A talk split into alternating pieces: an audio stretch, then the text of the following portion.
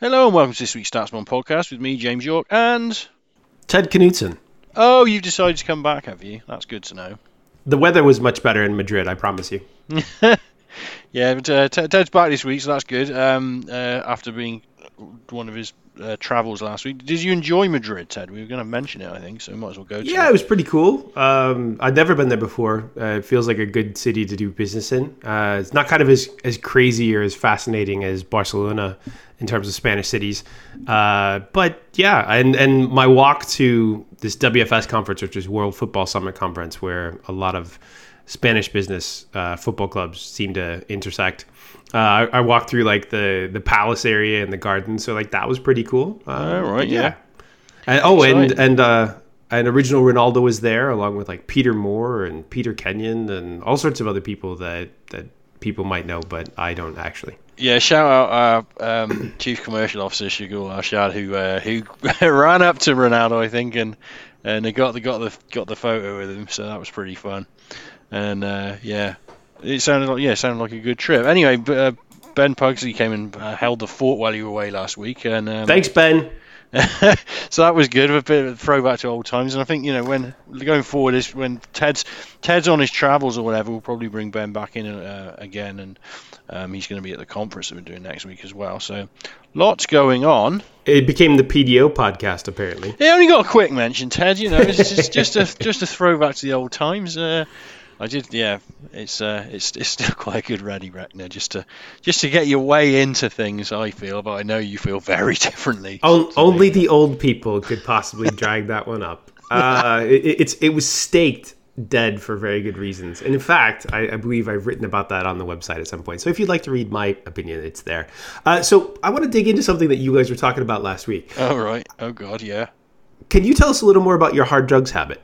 hard drugs habit. I haven't got a hard drugs habit. I've never had a hard drugs habit. In fact, So, I so can. James, aside from the Jungle Book, uh, James said that his uh, his sort of most watched movie is Fear and Loathing.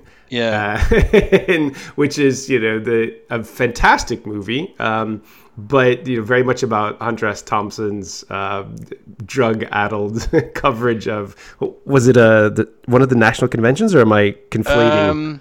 Oh god, yeah. that was I later. Can't, I can't think. Yeah, he ended up. Um. He, it was the the Mint 500 uh, uh, motorcycle race, and he he got to the start and just didn't really see it, and he was like, "Oh fuck this," and then ended up following. Bat going to some- Country. Yeah, go to some police conference or something. But it's, it's a thoroughly entertaining read. I, I'm a big fan of Thompson, mainly mainly for his writing. Uh, his, I think his life turned into a bit of a bit of a kind of parody by the end of it. But uh, yeah, when, when you're 20 something and you you know you're a bit daft and stuff, you know, it's Absolutely, kind of entertaining. and it, it's a bit like you know Orwell um, as well, kind of an amazing writer. Personal life was was very much whatever, but um, people like mostly know the books that they were forced to read in school. But like Hunter S's stuff goes much broader than just Fear and Loathing. Yeah. uh, in Las Vegas, and and very much you know worth your time. But I Big, you know big the- sports fan as well. Yes, exactly. But most of the people that I know that that really love that movie have at at various times dabbled in um, what might call mind altering substances. Uh, Yeah, my, my, my I'll tell you what, my my drug history is incredibly mild uh, for someone of my generation. Mainly mainly because I was fearful of what my mother would think. I had this vision of like, you know, what would she think if I was just kind of like out of my mind in the middle of some god awful nightclub and I'd think, shame on someone- you. You say someone of your generation, and I'm Yeah. like immediately wondering if you were at Woodstock all of a sudden. No, not. Yeah. Well, the drugs that we did in my generation. They say they say the kids are a little bit more uh, a little bit more sober than our lot, but I don't know. Maybe maybe the world. But then again, like your generation is the Trainspotting generation, which I, I think was a bit different than where what I grew up in in the U.S. Yeah, I, I wouldn't I wouldn't quite say like yeah hardcore Glasgow upbringing that I had. I was more out in the provinces, but You mean in Wales? Uh, close to Wales. yes. funny that. Sorry, I'm I'm going in joke for those new new listeners uh, to the podcast. We make fun of James for being from Wales, but really he's from just on the border of England. But nevertheless, it never stops being funny to us. The Uh, the reason why I brought up Fear and Loathing is because uh, I my first time watching that movie, uh, I actually was one of the rare times uh, back in the U.S. that I ever smoked pot. And and I, I hung out with a lot of potheads and resisted for a very long time, and then finally decided that that you know resistance was a little silly, I guess, or you know, just willing to dabble. So um, we're at my house and it was a two movie night and we were going to smoke and drink and just hang out and so the one of those movies was fear and loathing and the other one was the first time i ever saw the borat movie Oh right. and and my god like what a double bill yeah, a riotous time was had by all, by the sound of things. it was it was quite enjoyable and interesting how how do you feel about the borat movie it's all right. Yeah, it's quite fun. Uh, I mean, I think. Uh, yeah, I mean, like fr- through the window of history, I'm less less inclined towards uh, his work than I was, but at the time, it was really good fun. Interesting. Uh, I I find his work. I, I don't know. I, I think that in the modern age, like we just we just sour on things so quickly, but like not necessarily for good reasons. Um, I still find his work to be like quite interesting and innovative. And actually, um, the reason why I bring him up is because he's got a new a new Netflix series called The Spy. The I think I watched the first 15 minutes and then something came up and I haven't watched the rest of it. But he's a hell of an actor. I think he's like a very very smart individual and, and quite a good actor. This is being Sacha Baron Cohen. Yeah. Okay. Along along similar lines, I'd like I'd like to thoroughly reject Ricky Gervais in 2019, having Oh, yeah, him- that one- having, that having one liked, fine having liked him in uh, the kind of Office era. How wrong we were, but anyway, you know, time can tell. We should get on with the football, Ted. What, what, you know, actually, You always say this, but in reality, I have people coming up to me telling me like what a comedic fool you are and how much they would like to to hear you talk about pop culture more. So it's really like you're overrating your football side, James. You're underrating. talking of comedic foils. Last night's football. That's a great segue. Well done. yeah, He didn't want to talk about this, folks, but uh, but you forced him into it. It's kind of it's yeah, it's not ideal, really, is it? I mean, when your team loses seven two at home to um, to Bayern Munich, I think there's a few things going on here. Number one, it was a great finishing performance from Bayern. Number two, was. it was far too easy to get those shots, even though they weren't like kind of like really close in. They were they looked rather clear. I think was uh, uh, one of the one of the aspects that we saw, and it, it did all kind of like fall apart at the end. Uh, for about half an hour, Tottenham looked quite good, and yeah, what, one of the great finishing performances from from Bayern, and let's let's not let's not sleep on Bayern. Like uh, I think, I think the general consensus right now is probably that Liverpool, Man City are the probably the superior two teams in Europe, and then the kind of like we had this discussion I think quite recently uh, in around the company, like who's the third best team in Europe, and it was like well, a few ideas, not sure, you know, so Barcelona, Madrid, kind of like not as strong as perhaps they were at one point. Uh, Juve, not sure, and then it's like yeah, Bayern, you just let's probably not forget Bayern. They, you know, Liverpool kind of did a number on them in last season's Champions League, and then they happily kind of like uh, went on a he- they went on a hell of a run after a poor start last season under Kovac, and then won the league. And now, you know, a performance like that last night, however it, it transpired, you know, against the expected numbers, uh, does really kind of like raise the eyebrow and make you think like, okay, maybe that's a good team. couple of useful additions as well across the summer, and uh, and Serge Gnabry suddenly like one of the great players in the world. That was an awesome Yeah. performance. So uh, I think Spurs' extended commitment to one up the banter with Arsenal is actually quite impressive. Like, you would think that at some point they would try and steer off of this, but losing by a spectacular scoreline to Bayern in in the Champions League is definitely Arsenal. Yeah. And now it's also Spurs. Yes, yes. Someone said that. You normally wait to the round of 16 for a North London team to do this, but uh, it was uh, it was uh, kind of fascinating. I don't I don't know. I mean, I we, I spoke with Ben about uh, Tottenham last last week about how you know there were obvious like kind of problems and signs in the numbers, and that this kind of like you know the solve midfield is, is the kind of the the been the rallying cry from the from the outside for, for months and years even, and still it's kind of like last season's midfield of, of Sissoko, Winks, and uh, what and Ndombele's in there now, and he's he's looking quite useful, but it's still that kind of lack of that brutal enforcer that you'd like. I'm, I'm surprised he hasn't switched back to his three centre backs or something just to kind of uh, make some kind of like counter to that. But Yeah, me too. Um, and the you know the the degradation of Wanyama's physical form over the years, as Yeah. well as like Eric Dier being out in the cold for, and also like not healthy for a long time. I mean, health is is a big deal, and and you know, plenty of these players get by, especially on top teams, or not get by, but uh, explosiveness and athleticism is integral to to their whole game. And if you can't quite get to to 100 percent, if you're only like 85 percent, the margins are are really thin up there. yeah, no, So, um, it's tough. James, uh, you sent a, a very intriguing GIF, I would say, on Twitter last night. And uh, I, I, did say I was going to put you on the spot on the podcast to explain this particular GIF. And was there any meaning behind it? So if you can fill everyone in, I would appreciate it. It was like it's Harry Kane's 10 game radars for the last two seasons, like uh, uh breakneck, headache inducing speed, like get, get flowing around. I don't know. You just get a lot of kind of anti Kane stuff on the, on the on on the Twitter machine from the usual suspects, of which like you're very much part of this. I've uh, never. How dare you? so it was just like here, analyze that.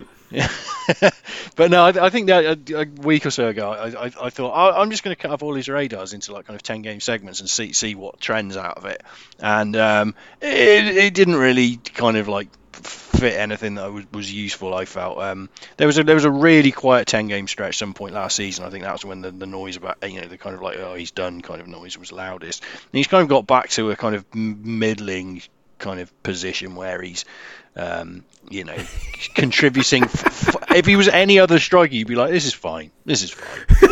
But because he's because he's this is not true. Mm-hmm. This is not true. It like the, true. The, no, we, any other striker, you'd say he's fine. But like any other striker that was supposed to be world class and is now basically like league average, that's not fine. Like if Messi were suddenly like league average, we wouldn't be describing it as fine. League average. League average is harsh, Ted. I don't agree with this but I don't actually have like evidence to hand to fight against it. But you know, oh, it's okay. It's not like I'm criticizing Christian Eriksen. I expect this sort of defense from me criticizing Eriksen. But like Harry Kane, at some point, you're like, you know, I we don't know if it's a fluke. We don't know if it's the injury stuff. Like it's certainly an El Nino whiff about it. He's got, he, has got. I mean, funny enough, he's a bit like. I don't really want to envisage his future much like Alan Shearer's, but like Alan Shearer, like survived on wits alone for some years towards the back end of his career. That's and true. Kane's Kane's not quite that old, but but the, just just that whole thing of like just knowing your centre forward's job and like how, how to play a centre forward role and being good at it can really carry you a long long way further than it would if, if you were just you know a, kind of like a physical specimen or something. And uh, you know Kane's Kane's got all the nous uh, in that regard, and I'm not sure Torres Torres was really that that kind of player. I think he was I don't know. I mean, he was he was an he was electric explosive. finisher and explosive. Yeah, and then he when was. he, I don't know if he had that same kind of like just general smarts, as it were, as, as you know, to play as a, a forward. Uh, you know, and, and, therefore his contribution like really did really did decline, and obviously goals declined as well. Um, well, I, I, don't know. Like, I, I think that he was quite a an important and and good forward as as like a player, but it was just a thing where like the the price tag and what you expected from him was like 0.8 goals a game. Mm-hmm. And when he when he dropped down to like 0.35, it felt like spectacularly bad. And people are like, "Oh, it's a confidence thing." I'm like, "Man, when you have knee troubles and, and ankle troubles, like it's not really about confidence at that point. It's about your body not doing the things that, that it used to do." Us, uh, slightly adjacent to this, um, something happened last night in in the Tottenham game that made, you know kind of made me perk up and sit up in my chair. There was a long ball through to Dele Alli, and Dele Alli kind of like bombed onto it, and he, he he went a little bit wide and the keeper saved it. But it was like, oh my god, I forgot Dele Alli does that. That's really cool. Hopefully, hopefully he can find his form again and get back in the team. But just a, another guy breaking from midfield, um, and obviously, you know, he's had like seems like quite a lot of injury troubles in the last kind of year, year or so, and questions about his form. But um, still, just 23, and you know, you're not going to stick him on the, the same pile as you're sticking Kane on Ted. I won't have it. So I wasn't going to stick Dele Alli on any.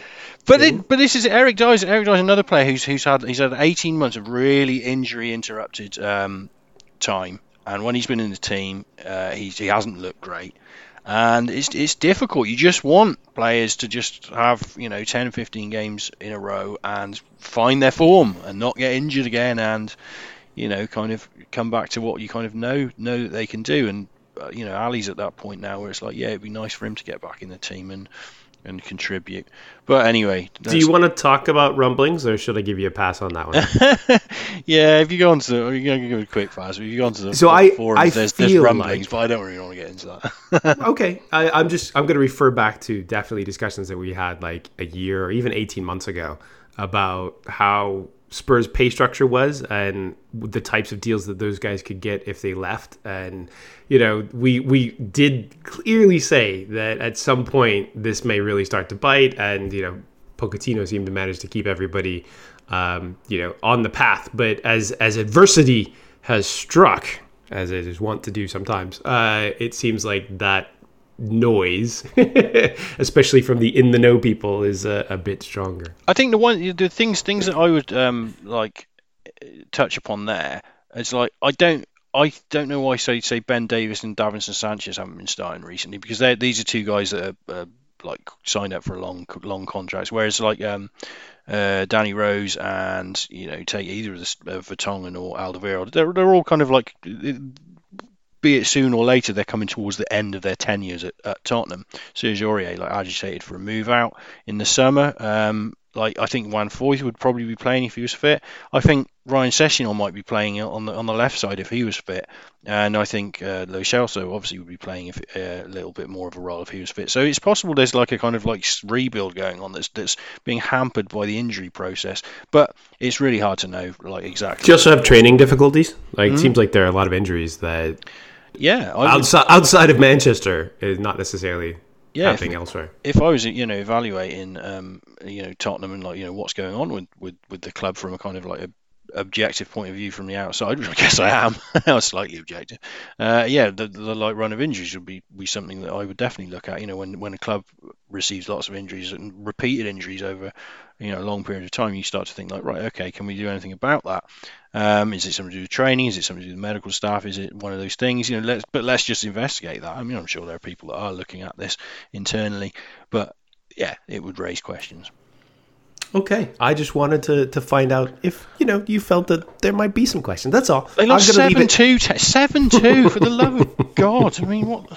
I was surprisingly sanguine about the whole thing because I don't know. It's, I, I, said, I said, I think I said this to someone else. If, if, when, if you lose seven two in the league, like Watford for example, lost eight 0 to Man, Man City in the league, and you look at the league table and like the whole season they've got to carry that with them every time you look at the table. It's like, yeah, that's bad. Champions League, you can just kind of forget about it a bit, and it's just like, yeah, okay, as long as they get through or don't get through, and then we move on. That's true, actually. The, being advancing from the round like erases all past mistakes. At that yeah, moment. it doesn't matter. Then, like I said, they, they lost four two to Barcelona in the same game week uh, last season. So that's that's what happens. All right, what are we going to talk about next, Ted? You know, that's that's Tottenham done, and literally stick a fork in them, they're done. Um, oh, oh, so we'll get to uh, our running uh, season-long bet in a moment because I know that you're feeling pretty punchy about that. yeah, uh, but uh, let's talk about some business stuff. Some a little bit, at least, will be very exciting. Go on. Which which bit, which bit are you hinting at? Well, there are two bits actually, and and we like to as a, as a reward for our very loyal podcast listeners, uh, give you you know sort of world updates on this show. First, uh, regarding StatsBomb stuff, uh, one of them is not everybody else knows about this, but uh, we've agreed a deal with Sport Reference and Football References, uh, specifically where you'll find this, to be able to, to post some of our data uh, on their on their site. Uh, and I, I, will say that like there was a lot of trepidation about this because we first of all like controlling all of our own stuff, and we've seen other data companies do kind of media publication deals and uh, basically it's like unlocking Pandora's box. Um, so we we had we did not want to do that, and also we we wanted to work with somebody that we we thought you know we really trusted and we liked their work. I think that was pretty important for us, and and Sean Foreman's group is certainly one of those because like on the baseball reference side, like you know.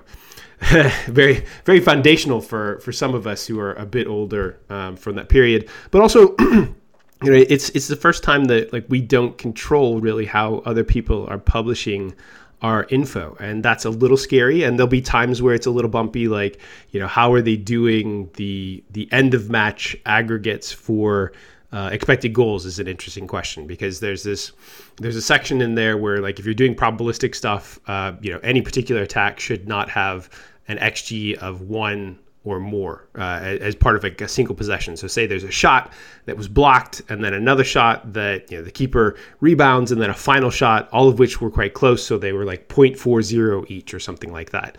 Yeah, um, you didn't score the, 1.2 expected goals team, even though you might think you did.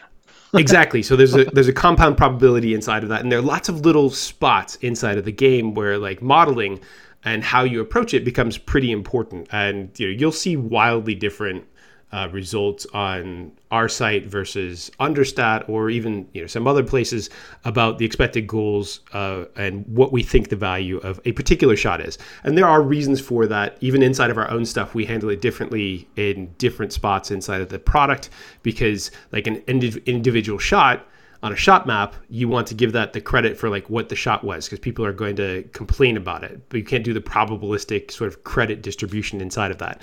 But inside of like a race chart or a tally, you have to do that because like as long as that possession was was the same. So like we treat it differently in different intuitive spots.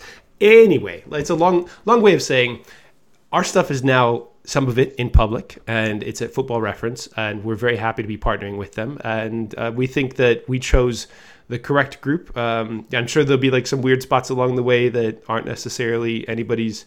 Um, you know, there was no way of avoiding this because football is wildly complex, even when you base it down on numbers. I think it's really cool because, like, yeah, apart from like say the, uh, being like having the official league, like being the Premier League supplier for like some things, it's obviously like kind of like you know it's about as credible as you can get. Like for uh, the Sports Reference team is just about the most credible like data place you can put put on the internet. So absolutely fantastic that we, you know we're hooking up with them. I'm really pleased about that. Oh, can I can I just talk about a, an XG win? I, I, really I really hate uh, hate to uh, lag on about like single single shots and stuff. But well, I did spot one the other week uh, that that I thought was like yeah that's cool. That's that's that's you know that's that's a success for our data.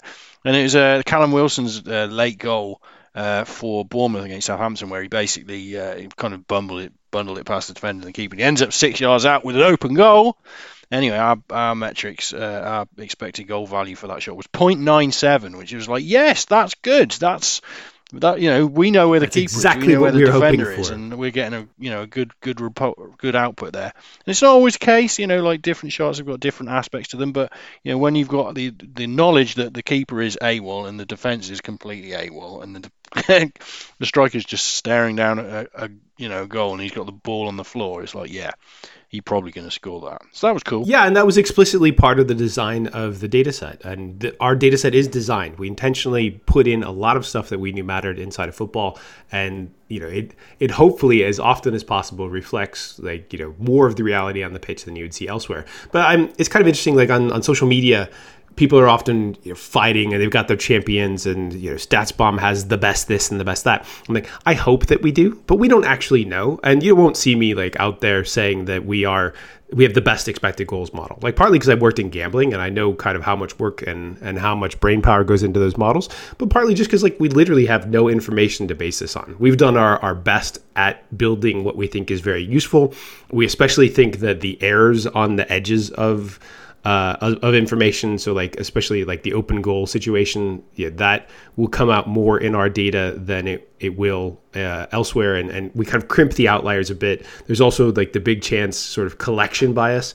Uh, you know, I think throughout a data set is it looks fairly normalized, but when we look at a distribution, it doesn't look mathematical. It looks like there's something weird going on there, and that's because like a lot of a lot of things that are evaluated as big chances, you know, happen and have a little bit of bias based on goal or not goal. Um, it's it's just because it's impossible for a human to collect fully in running, not stop it at the moment of the shot and say is that a big chance or not. We just felt like the better approach would be to allow the model to figure that information out, but also to be able to tell you if someone was in the clear. So in the clear for us is is basically uh, is it is the cone in front of them between the goal only containing the goalkeeper? That's a shot effectively in the clear. Yeah. Um, anyways, it's, it's cool to talk about. You won't see us, you know, going out there and, and fighting the fight. We're constantly improving, and we know that like every single data company, whether it's tracking data or event data or whatever, has some minor flaws in it. Uh, some have major flaws in them, but we hope that ours are fairly minor. And you know, we're we're 18 months out from from really well. I mean, not quite two years actually from from really when we started pushing this data project. Uh, we're 15, 16 months from when we launched. And we're trying to improve every single day, and that really is is the road of being like this company of StatsBomb and, and how good we want to be versus how good we are now. You know, hopefully you'll you'll see that in public, and and people, if nothing else, you get another point of reference to be able to argue about on on the internet. Yeah, and that's uh, all obviously very important in the modern world. so so that's not a world premiere announcement, but this one is. Uh, Right. we I don't know are- what, what is this. So I've, I've had lots of questions about our conference and are we going to stream it in some capacity and are we going to put it out on uh, you know say YouTube like Sloan does after the fact. And the fact is that the answer is yes. We are going to definitely put them on YouTube. Um, each of those uh, panels and and research talks will go up on the internet. Um, and we're like totally excited about that like and that's that's something that we wanted to do all along we will also be live streaming assuming that the technology works uh, the main room uh, so not the not the research room that has like sort of the more technical talks but the main room throughout the course of the day should have live streaming available and that will be hosted I believe on our Twitter feed, possibly on a Facebook feed. Um, that one is, if it doesn't work, we're going to apologize to you. That wasn't really uh, our area of expertise, but we're going to try and make it work. Um, yeah, we still got a few tickets available, I think, haven't we? The student ones went, but then um, you know there's still a few kind of full price tickets going. So do sign up. Exactly. Don't miss well. It's, it's going to be a great day. There's food. You're going to see some of like the the biggest and, and brightest thinkers in uh, in the game at this place. Like there'll be lots of people to talk to, including possibly James and I.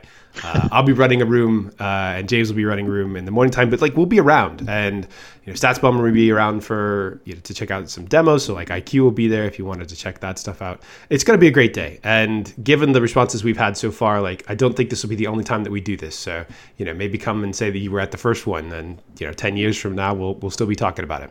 Yeah, that would be cool. Right, we should uh, switch back to football somewhat because if we must, if I've if I've if I'm looking at my our model outputs correctly, uh, this is this is quite funny actually because uh, like if you just like look at the expected goals for the Premier League, uh, we have Manchester City like in some insanely high volume of uh, uh, expected goals and real goals and whatever that really quite high. And in second place, we don't have Liverpool. No, we don't have Liverpool. Uh, we have a, a, a, short head ahead of Liverpool. We have Chelsea. Now, what do you say to that, Ted? Your boy Tammy Abraham is going to be kicking your bet's ass, and uh, Chelsea, Chelsea looking quite strong. You know, slowly but surely they're uh, they're kind of like creeping up into the realms of like, okay, this isn't a bad team. And uh, yeah, I'm I'm certainly intrigued, and we didn't think they were a bad team. Uh, my questions were mostly around uh, Lampard's experience at, at Derby.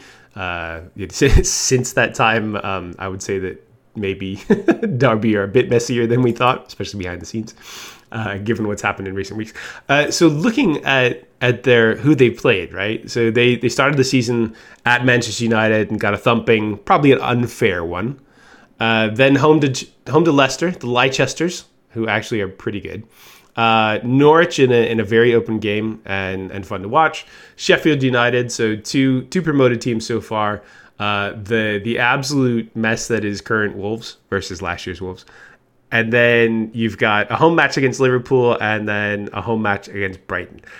You know it's not a bad schedule. Is it like maybe a little weaker than average overall? Yeah, I know. I know what you mean. It's, it feels like uh, yeah, three three teams that you would expect them to, to beat handily, and then three maybe three three three matches that they could struggle with. I mean, the results are kind of like what is it? Three three wins, two draws, and two defeats.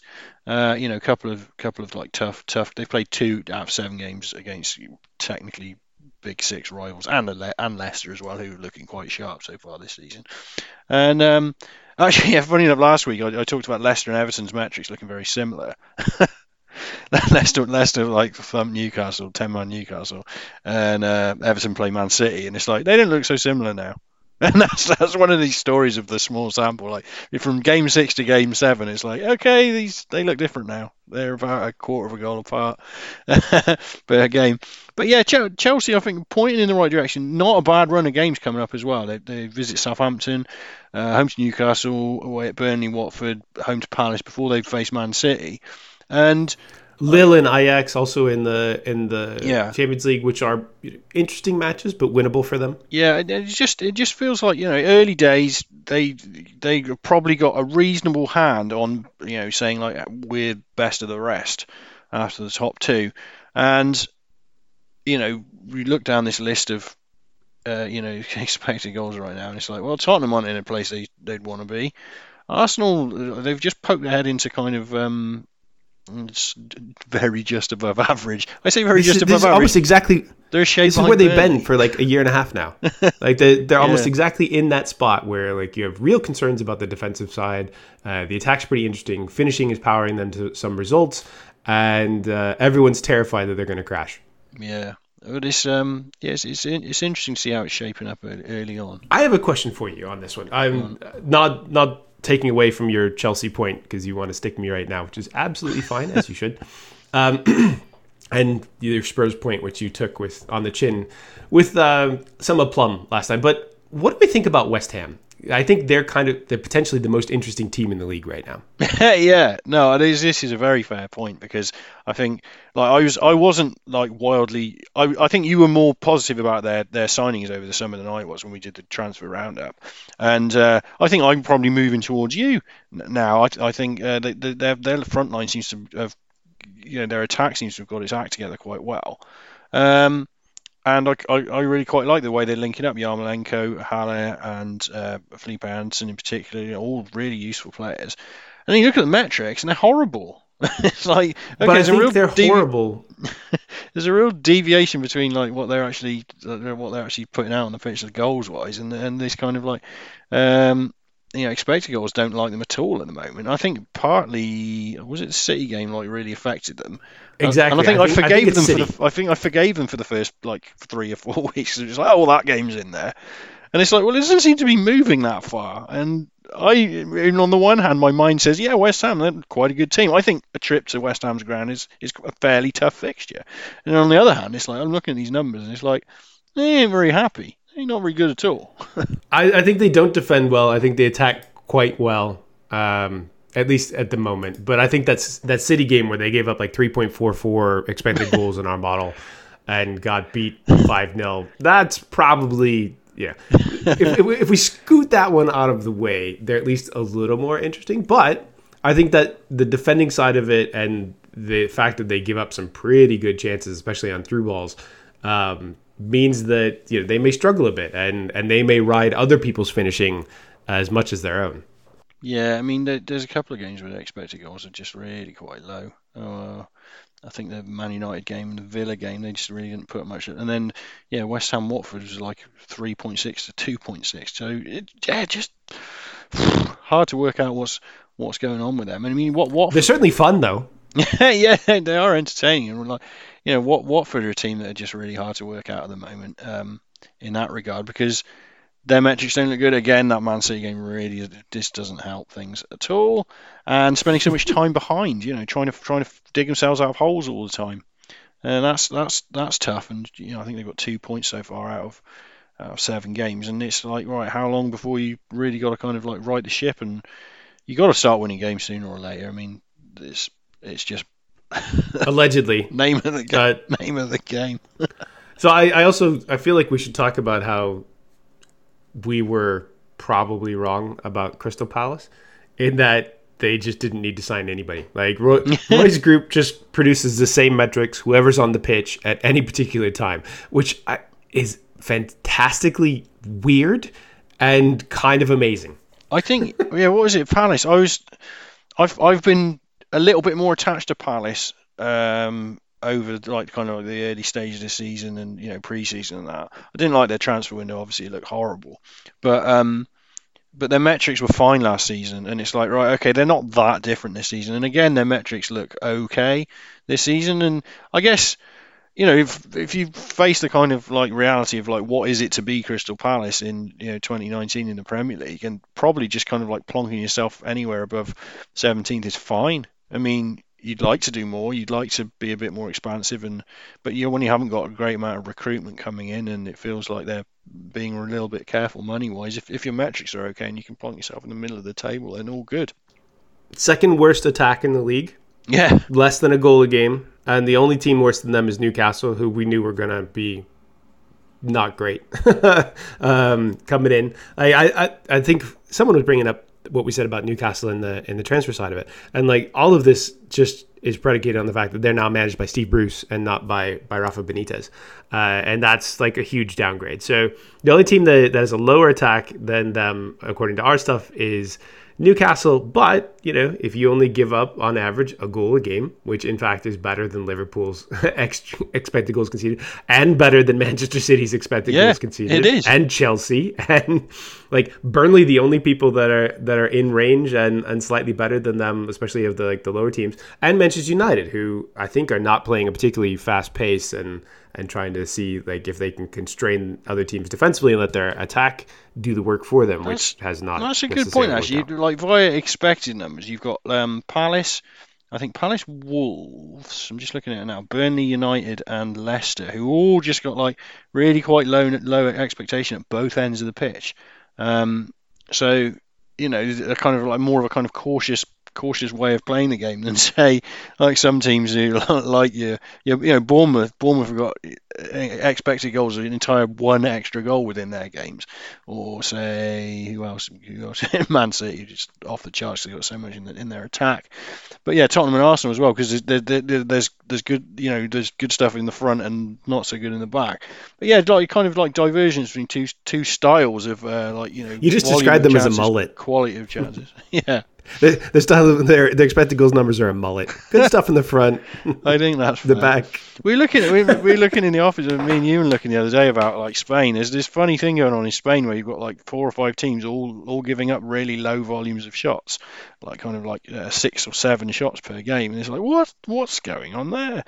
And um, I think I've I've I've got a little fancy for over time. They they, they won a ga- match two 0 where they took seven shots and gave up three, and it's like right. What's going on here? Is this going to last? Is this a thing of teams like you know devising ways to create ever fewer shots within matches? Um, I, I think They're out there doing fan service I think it's um, because it's probably not a positive trend, you know, the teams that are doing this way, but it's but but it's interesting to to kind of follow over time.